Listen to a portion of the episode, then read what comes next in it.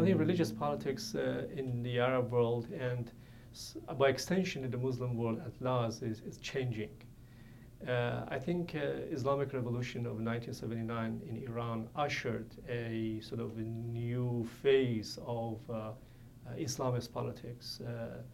that really engulfed the Middle East and the Muslim world in general for about two decades, uh, 80s and uh, 1990s. Um, I think uh, Iran wants to uh, establish itself as the model, uh, Iranian Islamic uh, Republic. Uh, but I think this the time for it has passed, and we are moving into a different,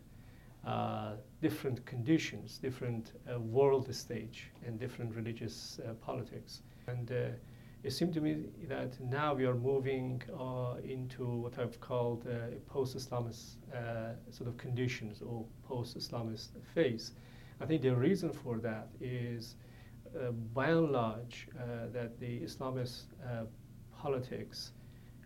because of its um, rather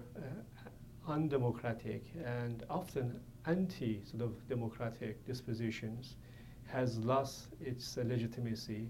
before the vast majority of the Muslims, and also before some of its uh, previously ardent supporters. Uh, now there is a great tendency to transcend Islamism as politics and uh, uh, pursue uh, uh, an ideology which you know can be considered as post-Islamist, meaning that they wish to maintain their religiosity and piety, but at the same time to generate a secular democratic uh, uh, state. So, by and large, it has to do with uh, somewhat um, the shortcomings and even failure of Islamism uh, as a solution to many uh, sort of political, uh, social, and cultural problems uh, in the Muslim societies.